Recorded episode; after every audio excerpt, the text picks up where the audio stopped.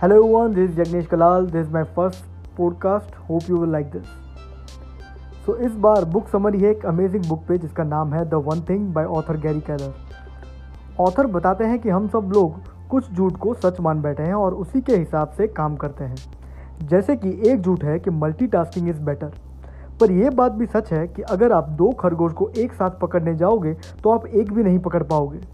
अगर बात करें कंप्यूटर की, जिसे हम कह सकते हैं कि वो मल्टीटास्क करता है, वो भी कई सारे प्रोग्राम्स एक साथ शुरू करने से हैंग हो जाता है। अब आप कहेंगे कि अगर हम फ़ोन पे बात करते करते चलेंगे तो वो भी एक मल्टीटास्क हुआ, पर ये सच नहीं है। अगर आपका ध्यान बात करने में है तो आप चलने पे ध्यान नहीं देते, और अगर इसी वक्त आपको रोड क्रॉस करना पड़े तो आपका ध्यान फ़ोन से हट के रोड पे आ जाएगा, अगर आपको अपनी जान प्यारी है तो।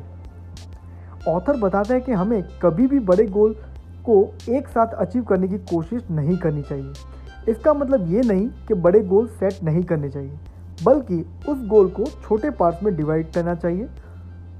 दोस्तों, हम सब ईयरली गोल सेट करते हैं या मंथली या वीकली गोल सेट करते हैं, पर हमें वो नाउ गोल सेट करना चाहिए जिससे वो हमारा डेली गोल अचीव करे और जो आगे जाके हमारे वीकली, मंथली और ईयरली गोल अचीव करने में हमारी मदद करे। ये चीज़ समझने के लिए ऑथर हमें डोमिनो इफ़ेक्ट के बारे में बताते हैं, जिसमें अगर आप एक दो इंच का डोमिनो लेते हैं तो वो अपने आप से पचास परसेंट ज़्यादा बड़े डोमिनो को गिरा सकता है। तो अगर हम एक के बाद एक बड़े डोमिनो को सीक्वेंस में रखते जाएं तो जो तेईसवां डोमिनो होगा उसकी साइज़ एफिल टावर से बड़ी होगी और सत्तावन डोमिनो अर्थ से मून तक की दूरी जितना बड़ा होगा। ऑथर हमें अपने आप से दो क्वेश्चन पूछने को कहते हैं।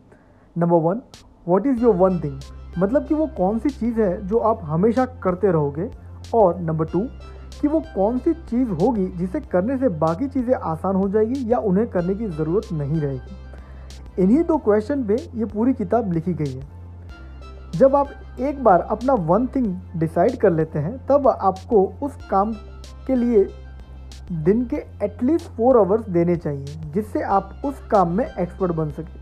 फॉर एग्ज़ाम्पल, अगर आपकी वो एक चीज़ मार्केटिंग है तो आपको दिन के एटलीस्ट फोर आवर्स उसके रिलेटेड ही काम करना चाहिए, पढ़ना चाहिए और उसी फील्ड के लोगों से मिलना चाहिए।